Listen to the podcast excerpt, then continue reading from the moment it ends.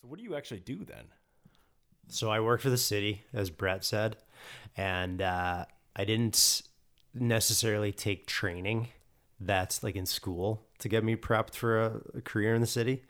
I started with accounting, so I have a degree in accounting, and then I worked for in an like uh, for an oil company for a year in an accounting type setting, and then I decided that I didn't want to sit in an office for like all of my career, or so I thought at that time, you know, which in retrospect wasn't uh, like I kind of regret the decision, but I still got the degree and I still got that training, so that was good.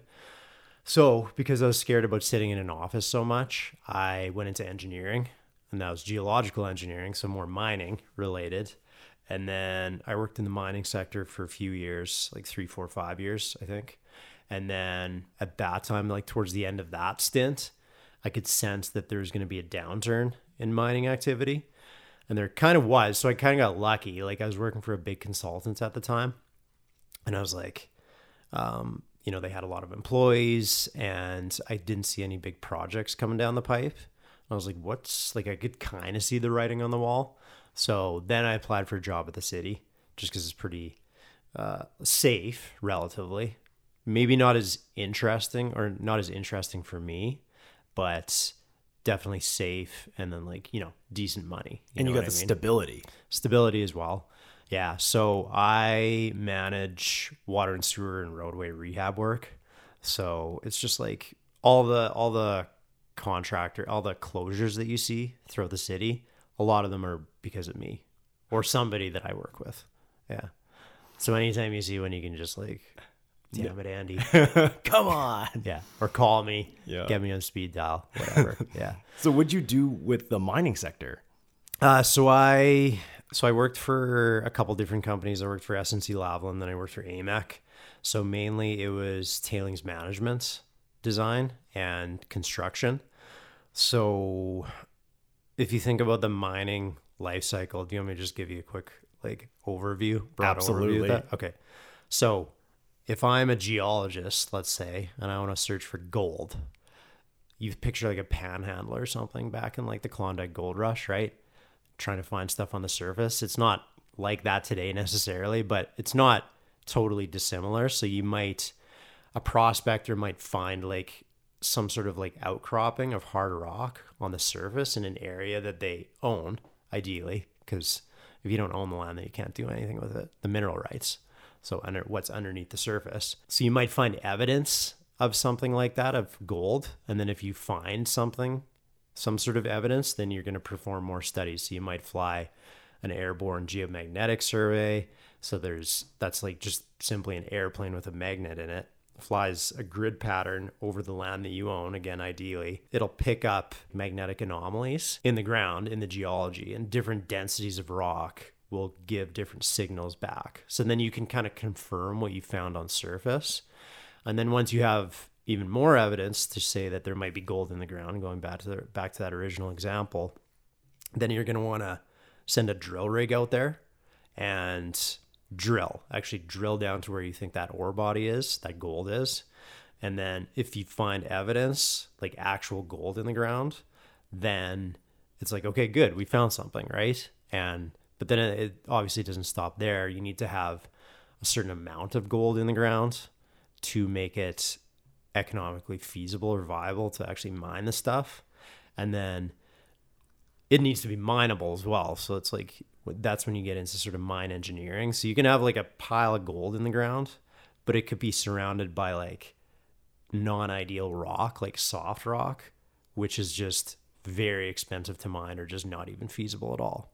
Because you could try and mine, like go down into the ground, blast stuff away, but you wouldn't have like a safe passageway to get the gold if it's an underground mine, for example. Like everything would just cave in and it would just be way too expensive to mine it. So you have to figure out if it's mineable. You have to figure out if, if there's stuff there.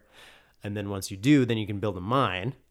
Then once you start bringing that ore out of the ground, you need to process it.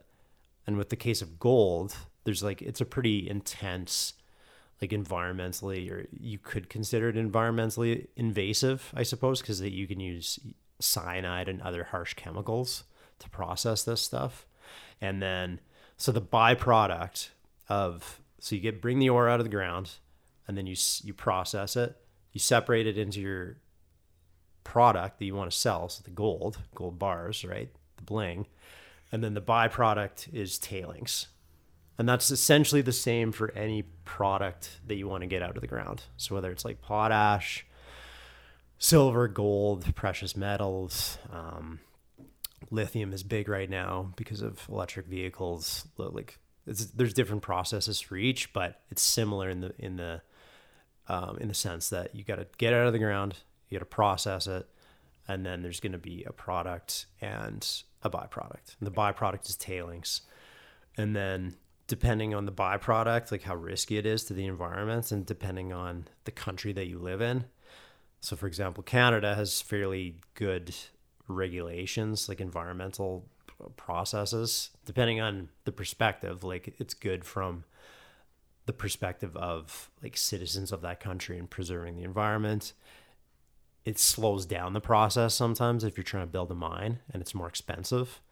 Whereas a developing country, you might the like regulations there may be no regulations or very little regulations or lax regulations and you can go through that process quicker. Tailings management is essentially just like making a safe spot for that byproduct and making sure that you can manage it for as long as it's a hazard or a risk to the environment or to people around you. It can literally be a pond and you may hear about it in the news sometimes like tailings dams or these pond dams will break sometimes because people don't monitor them.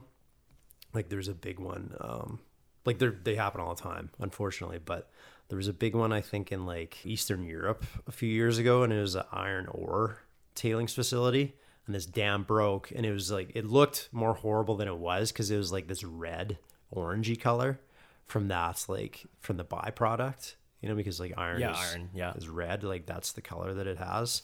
So it's like this big red river of tailings, like fluid essentially, just like flowing where it shouldn't be flowing. So that's more or less what I did. Like I was familiar with the whole process and, you know, familiar with uh, the whole life cycle, but tailing, like what I did for those companies was more tailings management related. So like at the back end of the mining process. Okay, so they've already discovered it. They're starting to process it. Now the, the tailings are left. And then what do you do to manage it then?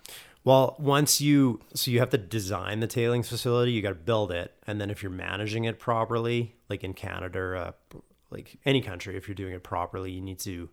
It's pretty simple. I mean, you need to, you need to inspect the dikes, inspect the berms, make sure that they're uh, structurally sound. You know, you can look for like different evidence of it not being structurally sound, like cracking and whatnot. But it's just like having a a management plan which can consist of inspection, instrumentation, uh, installation, for example, like going to potash. Like if you see those big pink piles of like what looks like salt, you know, like on the countryside when you're driving by them, that's tailings as well. That's just like potash um, byproduct, essentially the stuff that they can't sell. And you have big, huge, massive piles of it, and you don't want them to collapse. So you can install instrumentation in those piles. So like Nutrien, Mosaic, BHP is another big company. They're gonna be like they don't have a mine yet here, but BHP doesn't.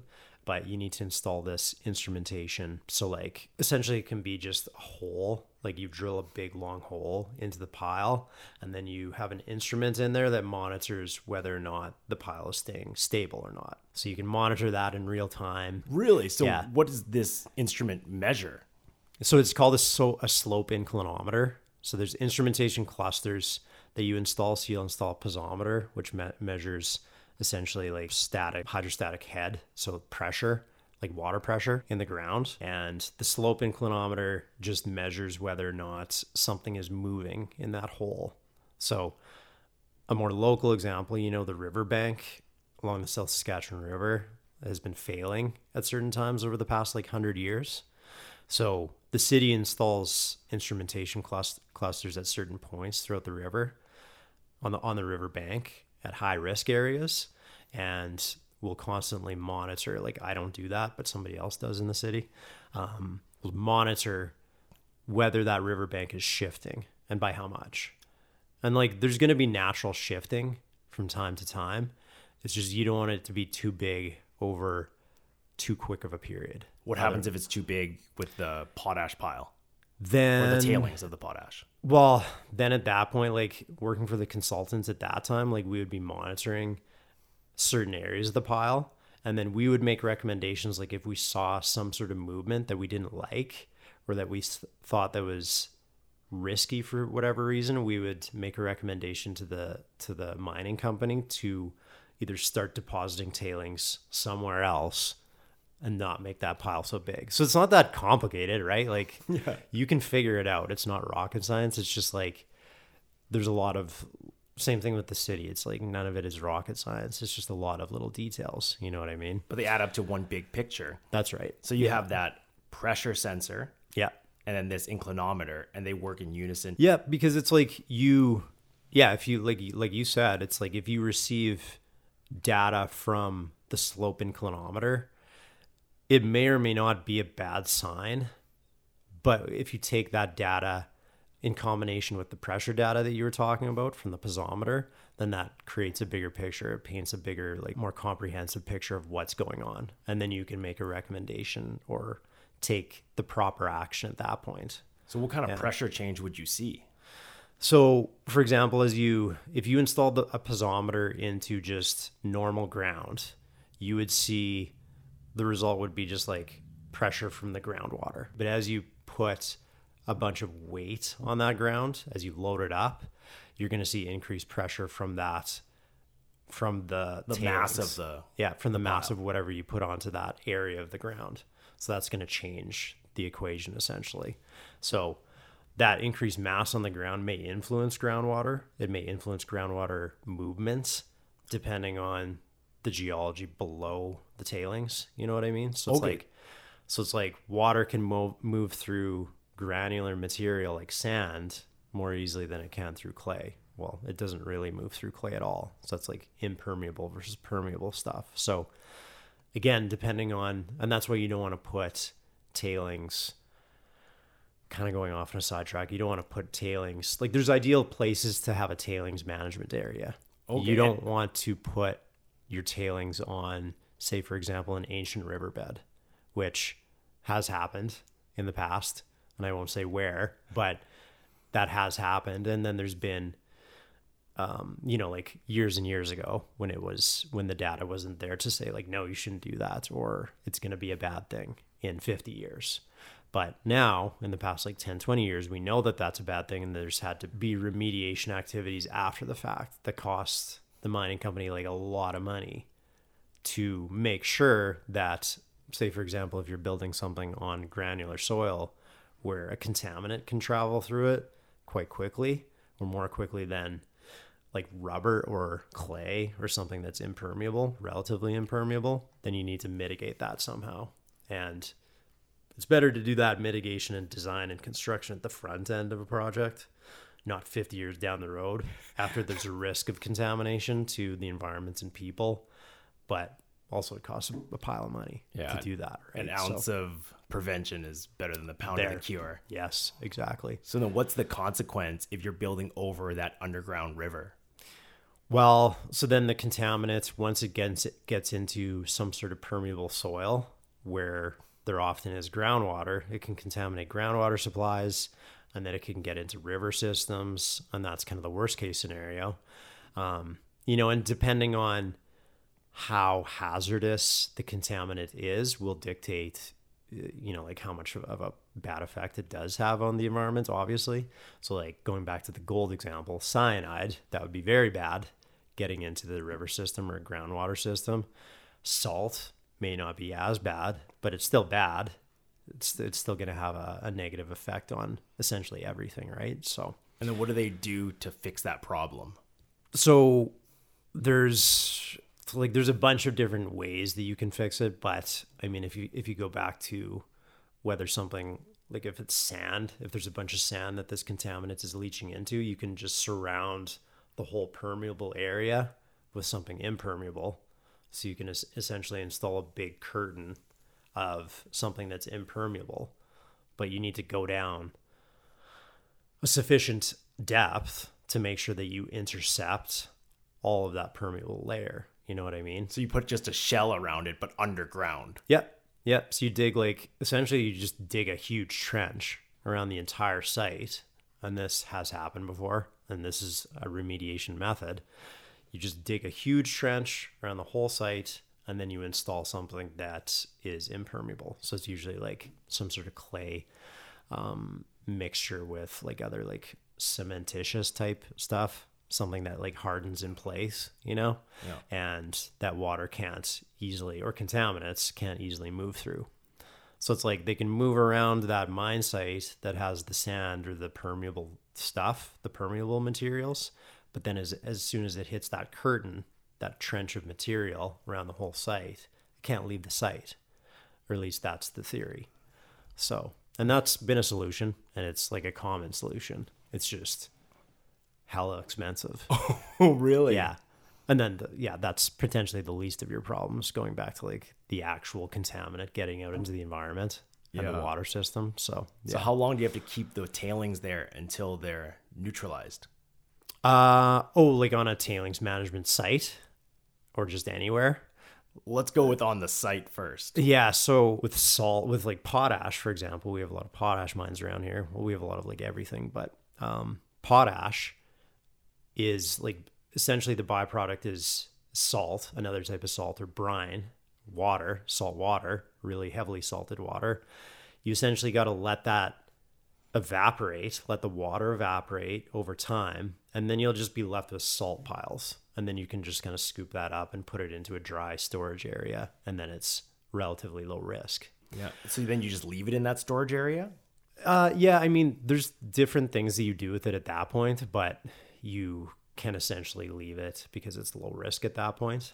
Oh, it's not um, going to contaminate the environment. Yeah, there's less of a risk of it because if it's brine, wherever the water goes, the salt goes. Whereas if it's just dry salt, as long as you store it in a in a good area where water can't get at it again or it can't go back into a like a soluble form and get into the groundwater system, then it's way less risk. Whereas like but and that happens kind of over the course of say like 100 years, 1 to 200 years because it's like it takes a while for these brine ponds to evaporate and during production you're continually pumping new brine into the ponds and it just keeps going and going and going right?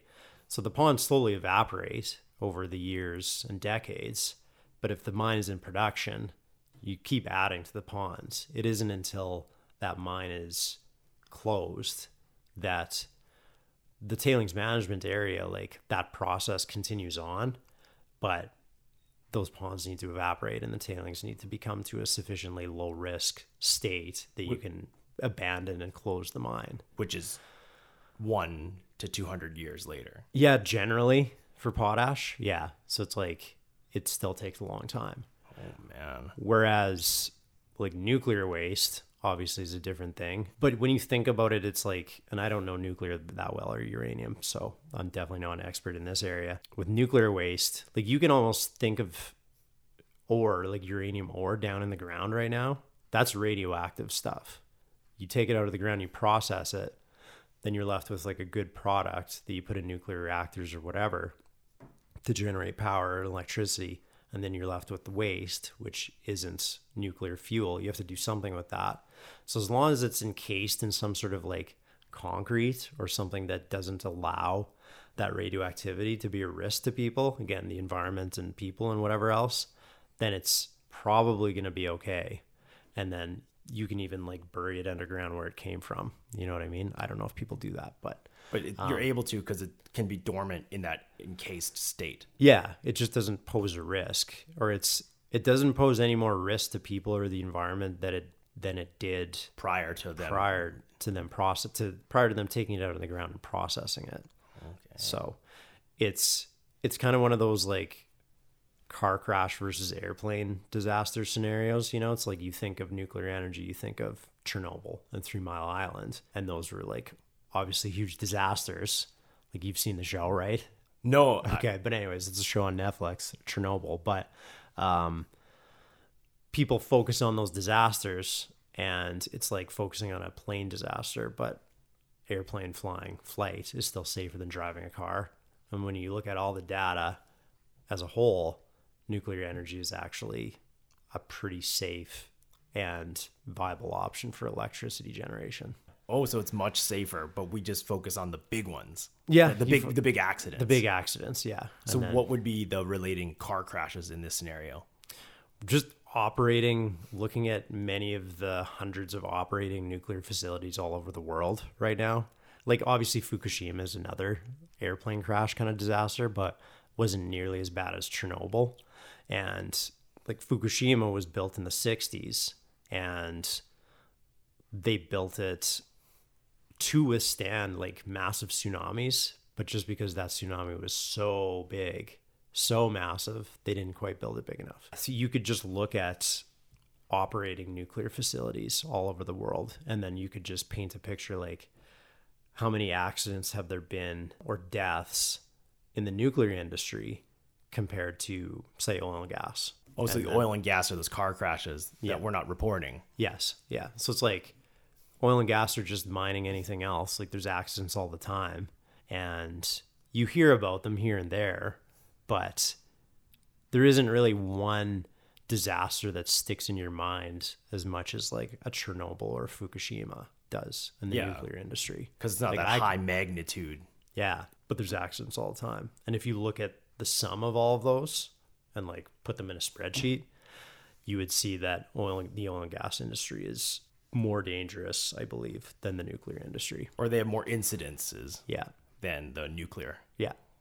Hmm. and then you can start to compare like um but and there's different effects, you know what I mean? Because it's like carbon emissions from the oil and gas industry is an issue, but there's no carbon emission or very little with nuclear. Once the mine is actually operating, there's obviously oil and gas or carbon emissions through the mining process, like getting the uranium out of the ground and processing it. But there's very little carbon uh, emissions when you're actually generating electricity with with uranium or nuclear fuel versus burning natural gas or burning coal to Yeah, generate yeah. electricity. So you've already paid the admission, and now you're you're good to go. Yeah, coming oil- out of the gate, you're kind of like neck and neck, but once you're burning that fuel, nuclear wins from the carbon emission perspective. Yeah. But then you look at other energy generation type methods, it's like hydropower, for example. There's going to be a lot of carbon emissions building the mine or building the dam and building the turbines or that the water flows through to create the electricity. But then you're also displacing like huge amounts of land and potentially people again maybe not in canada but in third world countries or other countries they might just be like get out of the way. We're building a we're building a dam. You got to move that's just the people right? And then oh, there's yeah. animals and plants and whatever else that you displace by creating like a huge reservoir behind the dam. All those habitats get yeah. So again it's like it's a balance right? There's pros and cons cost benefits and it's like i'm not saying dams and hydroelectricity is bad. It's just there's the the like media will paint a certain picture of what's good and what's bad and you just, until you actually look into the research and data do you the research and then kind of pick your poison. yeah Because either way, something's going to happen. You Yep. just got to see what you're willing to pay for it. yeah it's like taking a drug like not an illegal drug of course but like It has side effects. Yeah. Yeah. There's going to be a cost benefit thing that you need to exercise that you need to go through in your head. And you like you may do the minimum and just see what other people are saying and go with their opinion or you might ideally do a little bit more research and look at the data and figure it out for yourself, you know. Yeah, So- absolutely. So, you can kind of compare those two. Yeah. Yeah. When you're designing those tailing management facilities, what stood out to you when you started doing that? I would say like when I started doing it, I was just interested in mining in general, as well as like the finance part of it, you know, like financing a mine, which is just like massive amounts of capital and money, which is crazy in and of itself. But I would say just the environmental components was pretty interesting. Like I liked the mining aspect more so, like getting ore out of the ground at the start and the processing of it. But I learned that through that process, like on surface, filtering out the byproduct from the products is pretty interesting as well. And then there's other huge processes that need to be followed with managing the byproducts, so the tailings as well. So I at first wasn't that interested, but as I learned more, found that it was just it was another pro- process in and of itself that you could learn so much about, you know, and stays around for going back to the potash example, like maybe 100, 200 years, and you need to manage that appropriately. Or in the case of like nuclear fuel, spent nuclear fuel or nuclear waste, it's like thousands of years Oh, with like half lives and things like that. So So when you got into it, you didn't know that it would last that long. yeah, I just I didn't know the amount of work and time and resources spent on just the byproduct, just the tailings. I thought like naively thought that like oh once it's out of the ground and you get that product, it's just like oh you're kind of good to go, right? Money train's rolling now. Yeah, like I knew there was something with some level of management in terms of like the environmental component after the fact, but didn't realize that it was so robust in, you know, Yeah. a properly managed and regulated country. Like Which is a- still there's still issues here, Yeah. but yeah. More less issues here than in a developing country. Yeah, because they're just not going to it's not that they don't care, but it's just they don't have the money and resources to care about it. It's just like they need to they need to get the product out of the ground to generate electricity for their people. They need to create that product to get the jobs.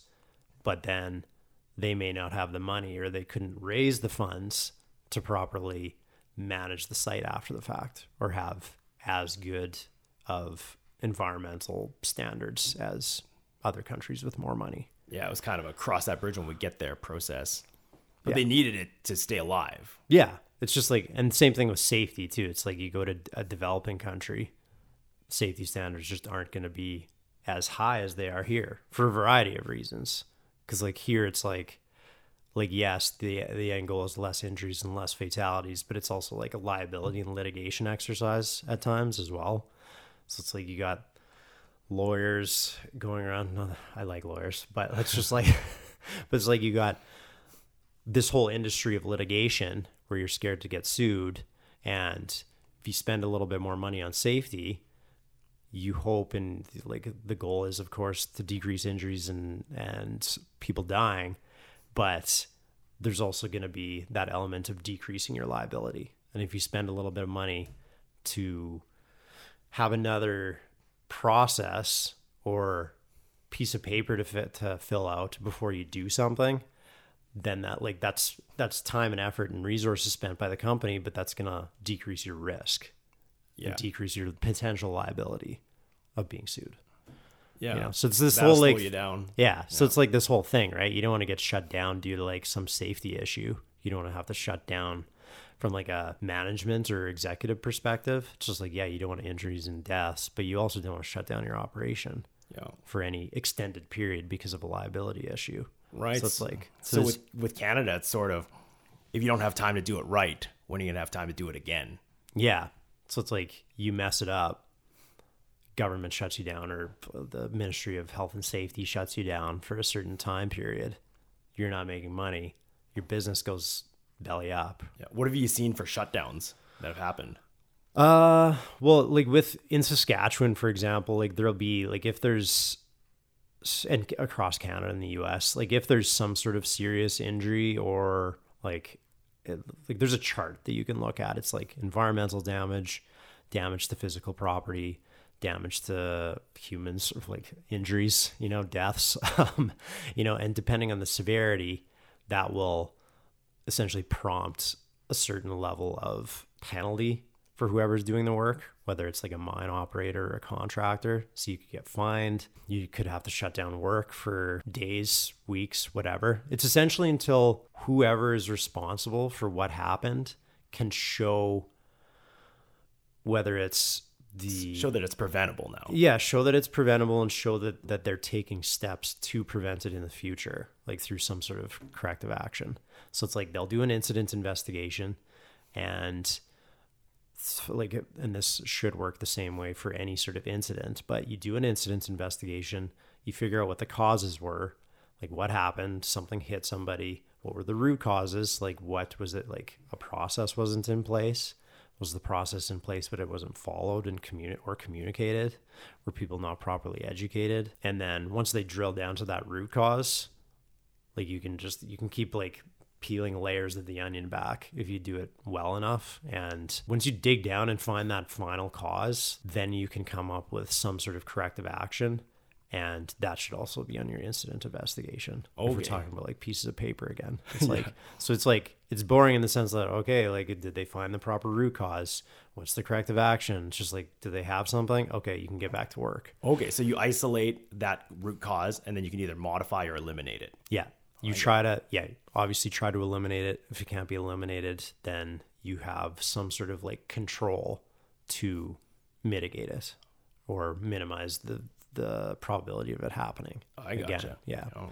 So it can range, you know, it goes back to that severity thing. It's like when the Titanic sank, like, you know, there's like huge incident investigations that go on about that, but there's obviously like multiple causes and multiple issues that happened there. That took many, many years to actually figure out what actually happened and develop corrective actions from that disaster. So you can think of something like smaller on a day to day basis, like somebody goes into a trench when they shouldn't have been in a trench. And something may not have even happened, but that risk was there. So that's technically an incident as well. It's like, well, it's a near miss, but you would have to because the risk, like some the potential of somebody dying was there, then that's treated with like a lot more severity than dropping a hammer on your toe or something. You know, Right. that's an incident too. Somebody got injured. You need to prevent those things from happening.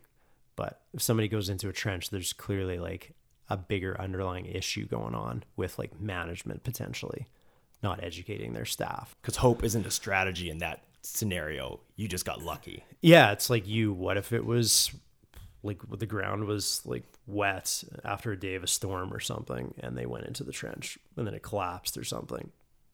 Like Yeah. maybe it's been dry for weeks and the the trench is fine. They can just go in and out, but they're still not following the standards. They're getting complacent or something. You Yeah, know, I it's like- gotcha. you got to follow the small rules too. Yeah. Somebody may not have gotten hurt. They just went into a trench they weren't supposed to go into. But somebody isn't communicating, educating, educating their staff properly. Whereas if somebody drops a hammer, it's like That's somebody just made a mistake. Yeah, Yeah. Accidents happen. Yeah. So what do you do with the city then with the roadways? Um, so we like we essentially hire consultants to go around the whole city and figure out what and this isn't what I do, but it's part of what I do. So we figure out the condition of all the roads and like the water system, water distribution system is more difficult to get an accurate representation of its condition because you can't you can't dig down to every pipe and you can't inspect you can't put like a robot or a camera inside a pressurized pipe. You can put robots and cameras in storm sewers and figure out if they're okay. But with the water distribution system you got to rely on historical information like when was it built? What material was was it built with? How many water main breaks have happened recently? And then you can kind of paint a picture again of their condition and then you can prioritize where you need to replace pipes or where you need to do rehab. And then you figure out how much of that priority list that you can d- get done annually based on a budget that you have which comes from taxpayers and property tax and whatnot and whatever like whatever other funding sources. There could be like provincial and federal stimulus that the city like municipalities may receive so you figure out what money you have to get a certain percentage of the priority list done you get a list of that per year and then you separate that out that out into contracts that you think that a contractor would be interested in doing and then you get them to bid on it. Generally speaking, the low bid wins. Ideally, best value wins. If a contractor's safe, has good track record of quality and like meeting schedules and whatnot, then and they're the lowest price, then that's the best. Then you'll get them to work. We'll make sure that they do the work correctly and they do as well if they're a good contractor because they want to. So you don't actually look at the pipes. You look at the material, and then you guess what the shelf life might be on it, Yeah, yeah, and I mean like or there's not gonna- guess, but you use the data. Yeah, you use the data and figure out to the best of your ability what condition they're in and if they need to be replaced sooner than other pipes. And then, like when there's a water main break, for example, somebody will dig down and then you can inspect the pipes at that time. Back in the t- 1910s and 20s, people install cast iron pipes. Or if you go into an old house, like your house is fairly old, mine is fairly old too, your stack, like your main plumbing stack, might be cast iron It was just the material that they had around at that time and is maybe is the cheapest and best, but that's susceptible to corrosion. So over time and mineral buildup as well, because it sticks to the inside walls of, a cast iron pipe. Yeah, like over time, that type of pipe is something that we want to get out of the ground. Some of it is okay though. Some of it, it again, it depends on like the geology and what type of how much salt is in the ground. Some like cast iron pipe is in great condition and we haven't had breaks for a long time in certain areas, but generally speaking, you will see water main breaks. Again, it's not rocket science in older neighborhoods that were built with older materials. Oh, so, so a majority of the water main breaks are caused from corrosion.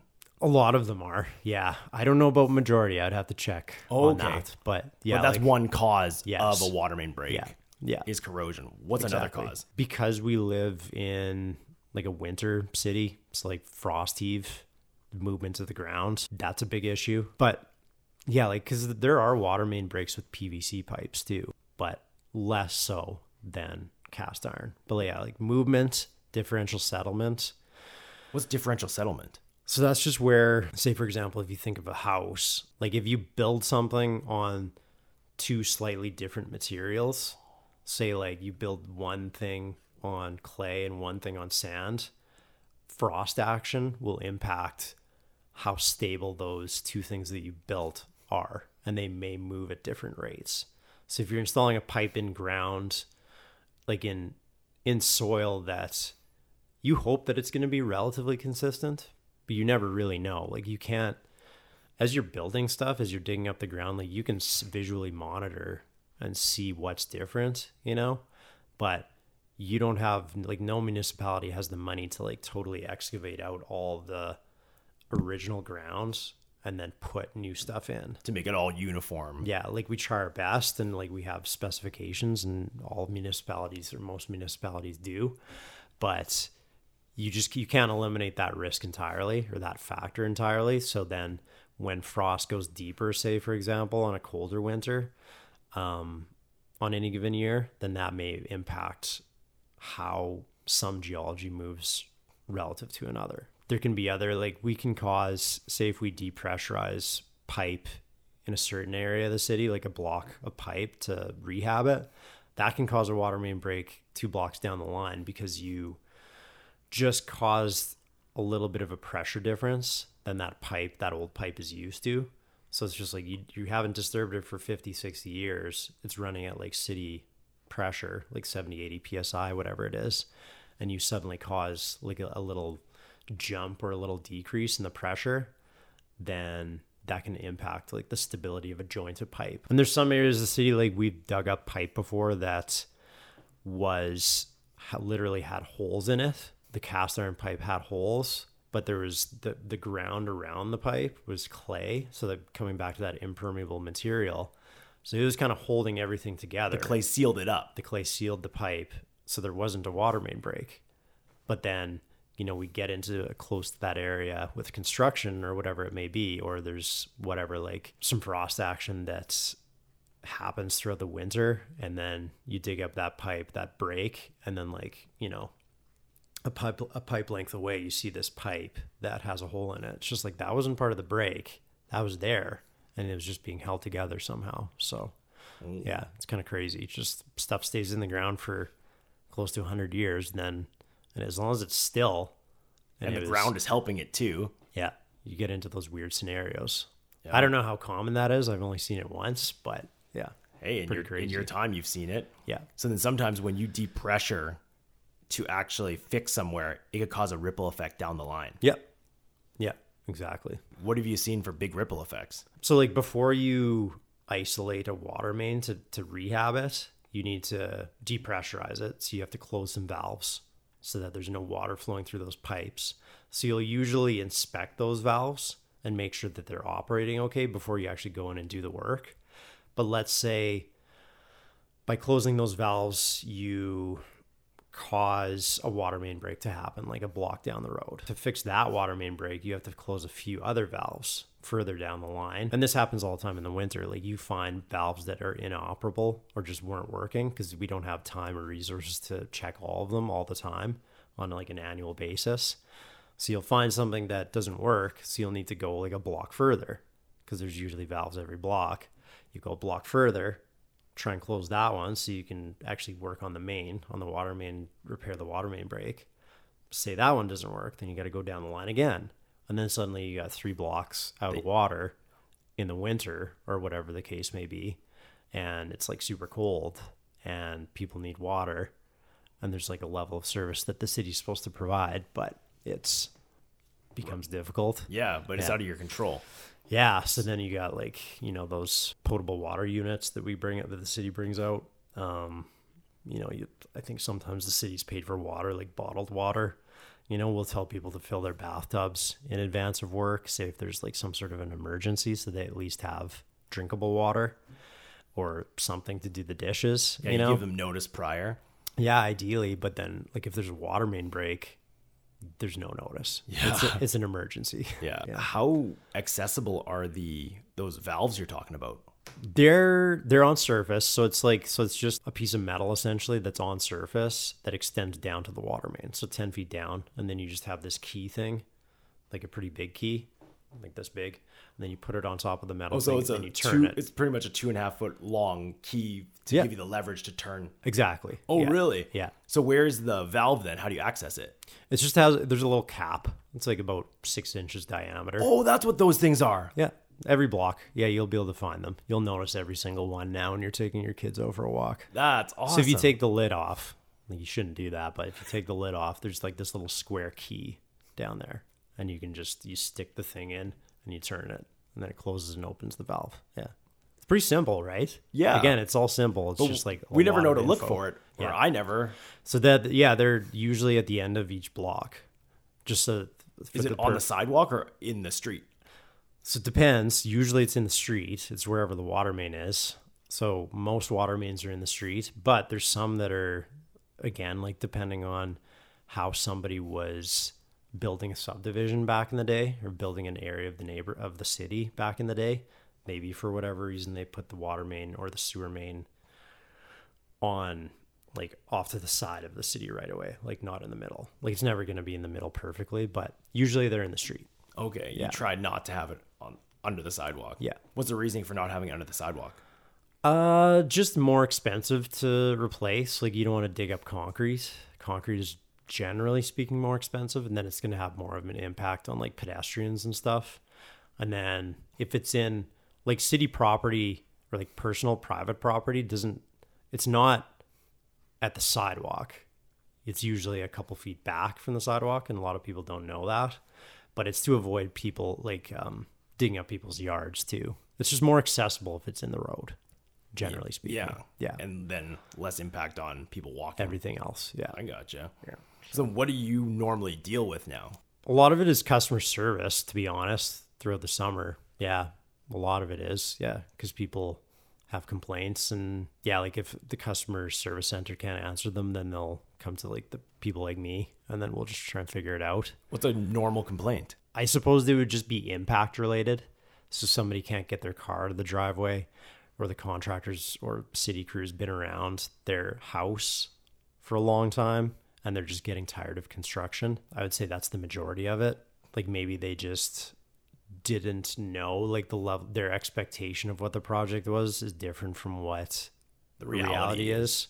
And so I know like the city and certain municipalities are trying to get better at communicating that and like educating people through the website and construction notices and things like that. But yeah, you're never going to hit everybody, right? Yeah. You're never going to. So what are you normally setting up for? If, for example, a road is being, like a water main is being reconstructed or a road is being rebuilt, like you'll try to communicate to all the people who will be affected by that that they're not going to have access to their driveways say for a week or two so you need to make sure that they have adequate notice to either put their vehicle somewhere else or just not use their vehicle so that's the thing it's like if you don't if somebody doesn't read what the city delivers to them or doesn't know check on the website they for whatever reason don't know that the project is happening they're going to be the ones that complain you know what i mean so it's So you guys deliver a written notice, and then there's also on the website they can check. Yeah.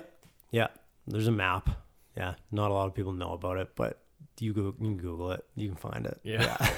It's good to But check it out just in case. Yeah, so, but it's like that education part. You know what I mean? So it's like you got to get the word out there and let people know that they need to Google and check out because schedules change. That's another issue. Or if like a big one is collections, like people love getting their garbage bins collected, like for sure. If there's a missed collection, like people hate that hardcore. Yeah. So people complain about that a lot. And you can't just like it's not as simple as just like sending another truck out. If there's a if a road is closed and you're supposed to put your bins out, somebody needs to move those bins, like all the bins, somewhere else so that the the collections vehicle can get them. So that means the contractor who somebody has to do it. But if they forget, what happens? Like what if it was raining that day? Nobody's on site. They're at home. Like it's a rain day. Oh, we got to move the bins. That's going to take us like 2 hours. We got to move like 50 bins. Oops, forgot. And then it's like, okay, like my bin is full of like it's overflowing. Like I got 5 kids, dirty diapers, whatever. That's like a legitimate complaint, you know? So what do you guys do to address that? more or less a case by case basis, but we're trying to come down to like a a process. So it's like if a collection is missed, it's going to be collected on the next Wednesday. So you got to survive another week without emptying your bin. But if it happens, if the missed collection happens on Tuesday, it'll come tomorrow. Oh, really? So it has to be on that. The Wednesday's your catch up day.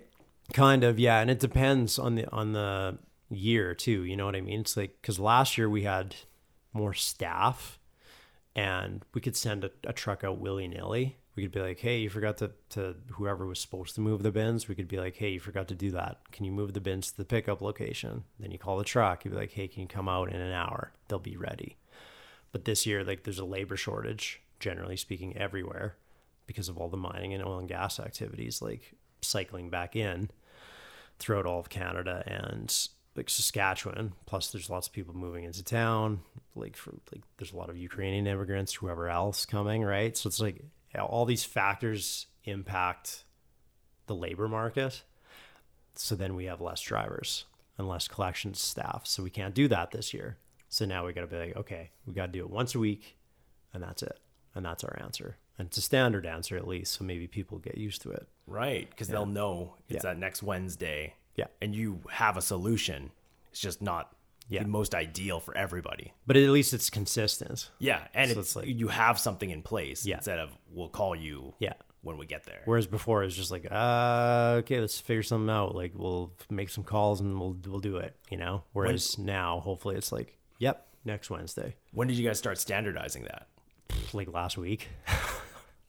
yeah, it's it, it's always changing, but yeah, we're like we try to, like the goal is to maintain the level of service, right? So the quicker that you can get it emptied, the better to maintain that level of service. But mistakes happen and construction just impacts things in the real world. So I think this might be the best solution. We'll see what happens. Yeah. What surprised you when you started doing the roadways work? I would say just how passionate people can be about, well, not only garbage pickup, but just like how passionate they they are about their neighborhood, which is cool actually, because like the, a lot of like complaints are rooted in like they just want to have like a nice area to live in, and when something is disrupting that, it disrupts like their normal routine. People don't like that, so it was surprising and not surprising, but it's just like I was like, wow, you guys like really like you hammer on people. Like some people hammer on people day in, day out, like complain, complain, complain. But it's like coming from a place of like because they care and maybe they're bored a little bit. Depends. If they're retired, then they have more time on their hands. But Or maybe they're they've worked all week and they want a little bit of quiet or something. Yeah. Yeah. they're pissed. Yeah. And like if work is happening, say for example, outside noise bylaw hours, like people don't use contractors or like city crews don't normally do that. But let's say you're trying to get a good sleep, you had a night shift and or you're just trying to get a good sleep and there you hear backup beepers at 6:30 a.m. or 5:30 a.m. like that's going to piss you off. There's so many different variables, you know. It's like and so- some people know a lot. Like some people will know like and I don't know every solution about like something as simple as a sidewalk or a road, right? Or like drainage. But somebody who lives in that area is probably going to know to a pretty good idea or standard of what a good solution might be. So you can use that to your advantage as well. Well, really? So, what's a solution you've been presented? Well, there is this. There's a drainage issue. You see, you know all those tunnels that go underneath Circle Drive, those like steel tunnels. Oh yeah, like, yeah. arguably like very not safe. They're not. But there's one tunnel that floods every spring. And so I met the guy who was complaining to the city about it and met him out there. And he was a reasonable guy, just a teacher at uh, a school. And I was like, well, what do you think? Like, I kind of knew what we needed to do, but I was like, what do you think would solve this? And he had like this step by step approach to what he thought needed to be done. And I'd say it was like 90%. Like, we're going to try 90% of what he suggested. So he knew, like, he was a smart guy and he was a reasonable guy. He just, he saw a safety issue, and there was a significant safety issue, and there is at this particular tunnel due to flooding, due to like drainage and ice buildup. And yeah, I think we're going to do more or less what he suggested. Yeah. What do you have to do to fix that? Generally speaking, it's like regrading the area, you know? So it's like, Make sure it doesn't slope into that tunnel. yeah. So it's like, again, it's like, it's not rocket So science, right? It's pretty simple. It's like the water's going in there. We don't want it to go in there anymore. So you make the hill go the other way. So, yeah, like there's a drain in the area, but there's just stuff. There's concrete and sidewalk that's not graded correctly. So we need to fix that. But then the more complicated areas, that, like in this tunnel, like there's some water that comes down the hill and then like makes its way into the tunnel. But you can't mess with the tunnel. It's a structure, so you can't cut into it easily, anyways. That's going to cost a lot of money. So you need to figure out essentially you can just like add some pavements or some concrete in the tunnel without disrupting the structure and get water to go the other way. As soon as you try to figure out a solution with by just like adding a little bit of concrete here and adding a, adding a little bit of pavement here, it's it's like a it's not an exact science. We do our best with survey equipment and everything and rods and levels and all that, but and we'll get it right, of course, but Yeah, because you don't know all the variables you're dealing with. yeah, it's tough with like geology and amount of snow melt, and then you throw maintenance into the mix and like where people pile snow.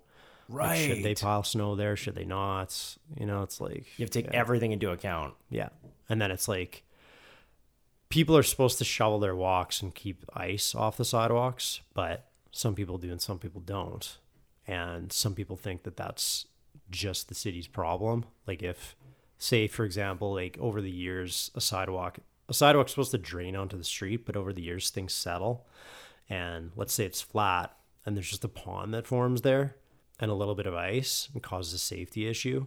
Through a lot of people's eyes, like that should be a city problem, but there's so many other worse sidewalks that are causing worse safety issues. So we, again, you come back to the priority list. You got to address those first.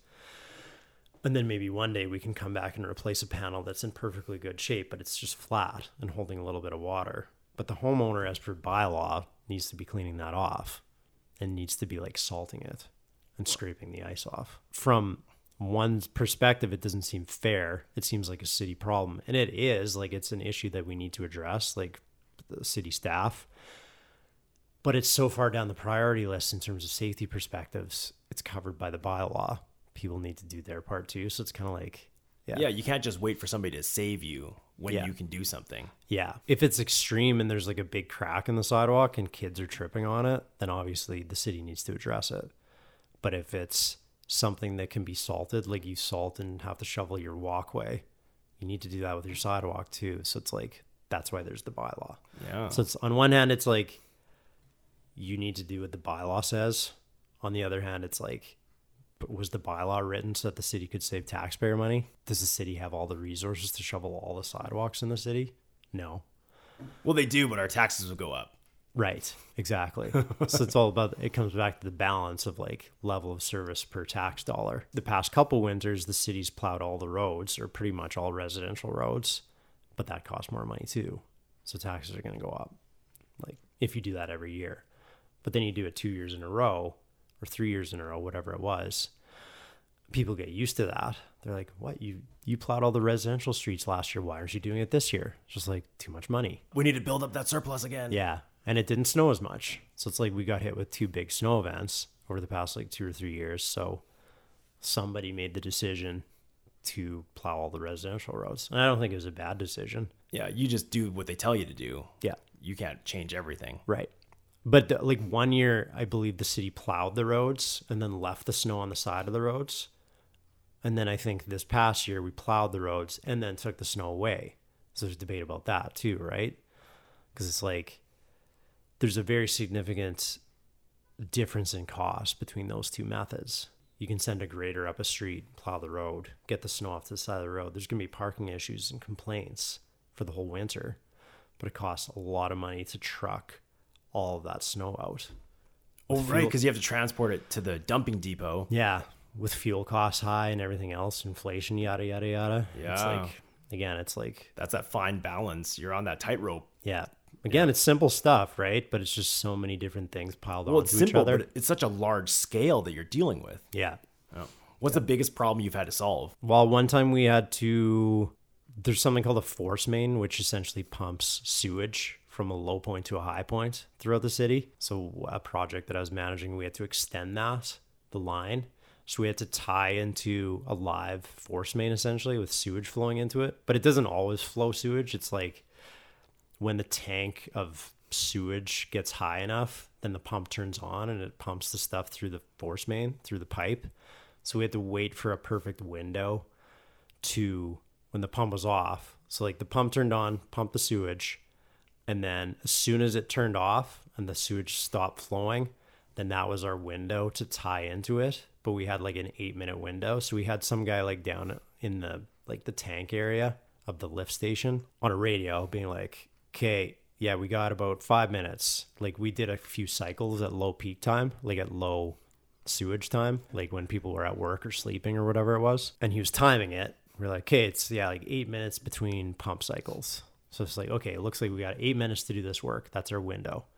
And so he was down there. It's like, Kate pumps her off. Start like you open up the pipe so we can tie into it. So we had to like take off a gasket, then connect a pipe, and then tighten all the bolts. Is essentially what we needed to do in an eight minute period.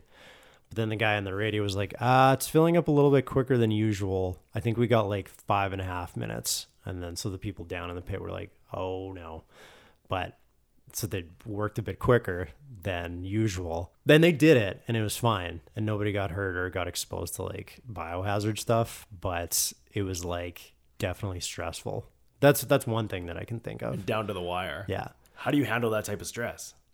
Um, I mean, the crews are good crews. You know what I mean? So like the city will try to hire good crews and good contractors, and if they're good at their job, it's pretty easy for me. But I mean, I just need to make sure that every everything is coordinated in advance. You know what I mean? It's like need to make sure that we actually had somebody at the lift station watching the cycle time and making sure that this is our window to do it. Uh, more planning equals generally less stress in the future. You know, Yeah. like doing my future self a, a solid by putting in a bit more work now. How many people do you normally have to coordinate?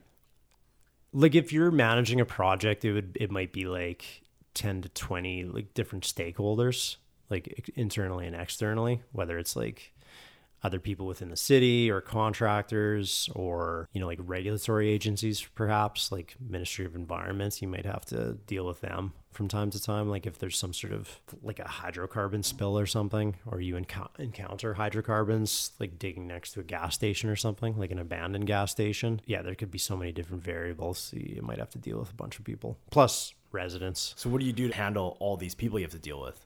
Mm, just make lists. no, I mean you just yeah, like honestly, like it it can be as simple as a list.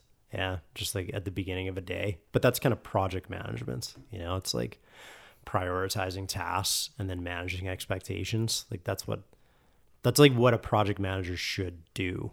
You know, it's like because nothing is ever going to go according to plan, or like stuff is always going to be over budget. Pretty much, stuff is always going to be beyond schedule. Like I'm kind of joking, but it's like inflation goes up every year, right? It's three percent every year. So usually you're like you're gonna be lucky if you're on budget. But it's like managing that expectation of people who are giving you the money to do it, whether it's private or public money. Like the city is perfectly on budget every time, of course. No, I'm just kidding. But it's just like it's managing those expectations and Oh, having good reasons to go over budget. Like say something you encountered something that was an unknown. What have you found that's unknown? Uh, well, you can encounter like in Saskatchewan, it'll be less common, but you can you can encounter like like we thought we found human bones one time. You needed to like call the archaeological people in to figure out what was up, and I think they ended up being chicken bones or something. But needed to stop work, make sure that you knew what you were dealing with, and you can find vaults like not like gold like. uh, treasure vaults or anything like it's boring but like an old vault underneath the ground that's abandoned but you're expecting to dig through like soft ground to install something and suddenly there's like a bunch of concrete so that slows you down by like a week or two weeks and adds like tens of thousand dollars to the to the project cost You find underground vaults. yeah like usually it's like old like say railway vaults or something or like some company put a vault in like 50 years ago to put like utilities in or something and needed to pour concrete around it for whatever reason so there could be so many different reasons What do you mean put utilities in? What? What? so like underground utilities so like communications lines for example like you know like these days we have internet or phone lines. Like back in the day it might might have been i don't know back when they're first putting phones using phones maybe they had like a larger like center to have a bunch of like cables. So they needed a vault to store it underground. So that's why they had it. So that it can still be accessed, yeah so that it could be accessed and somebody could go work on those lines but underground. still keep it safe. that's a hypothetical. I don't know if that was actually the case, but yeah, you can find like God knows what underground, and it's just not documented accurately sometimes. Like if it was built in the 1910s or 20s, it's like who knows what's down there. Old trolley lines, like we have pretty good maps of where the old trolley lines in Saskatoon are, but there's been instances where you dig into the ground and then you're like, oh, there's a trolley line here. What's a trolley line? so back in like the 50s and 60s, or maybe before that, 40s, Saskatoon instead of buses, like they had buses, but they also had trolleys on, so which were just like trains going down. I think there's trolleys on Broadway. There's a trolley track line on like downtown. There's a trolley line on 22nd, I think. There's a map. You can Google it. Go, go Google like historical trolley line Saskatoon, and then it'll show the lines of where these trolleys ran. But that's where they were. They're not there anymore. That's where they were. And in some cases, the trolley lines were removed and you just built a brand new road. But in some cases, you just pour, you just paved over the trolley lines and then they're forgotten about for 50 years. And then you run into it and you got to deal with it now. Yeah. So you dig down into the road and you find this stuff. And you're like, oh, I thought that was removed. The record said it was removed. Well, it wasn't. That slows you down. That, And- add, that adds extra costs. And whoever is responsible is 50 years scot free. Yeah. They don't care. or they're dead or something. Yeah. Right. They, They, like, you're not going to track whoever did that down. No, not at all. It's just like you just got to deal with it. Oh, man. Yeah. So there's so many different examples like that, so many different scenarios. So that's why I say it's like I'm kind of joking that nothing will ever be like perfectly on budget and go por- perfectly according to plan, but it's just telling people and communicate communicating with people along the way that these things are happening so that they're not surprised like at the end. It's still going to be a surprise when these things are found, but if you just like if you don't tell anybody, let's say for example, like worst case scenario that you found the trolley tracks and then they come to you like a week or two later, they're like, "Hey, are we still on track to be on schedule?" And we're like, "Oh no, we found some trolley tracks 2 weeks ago."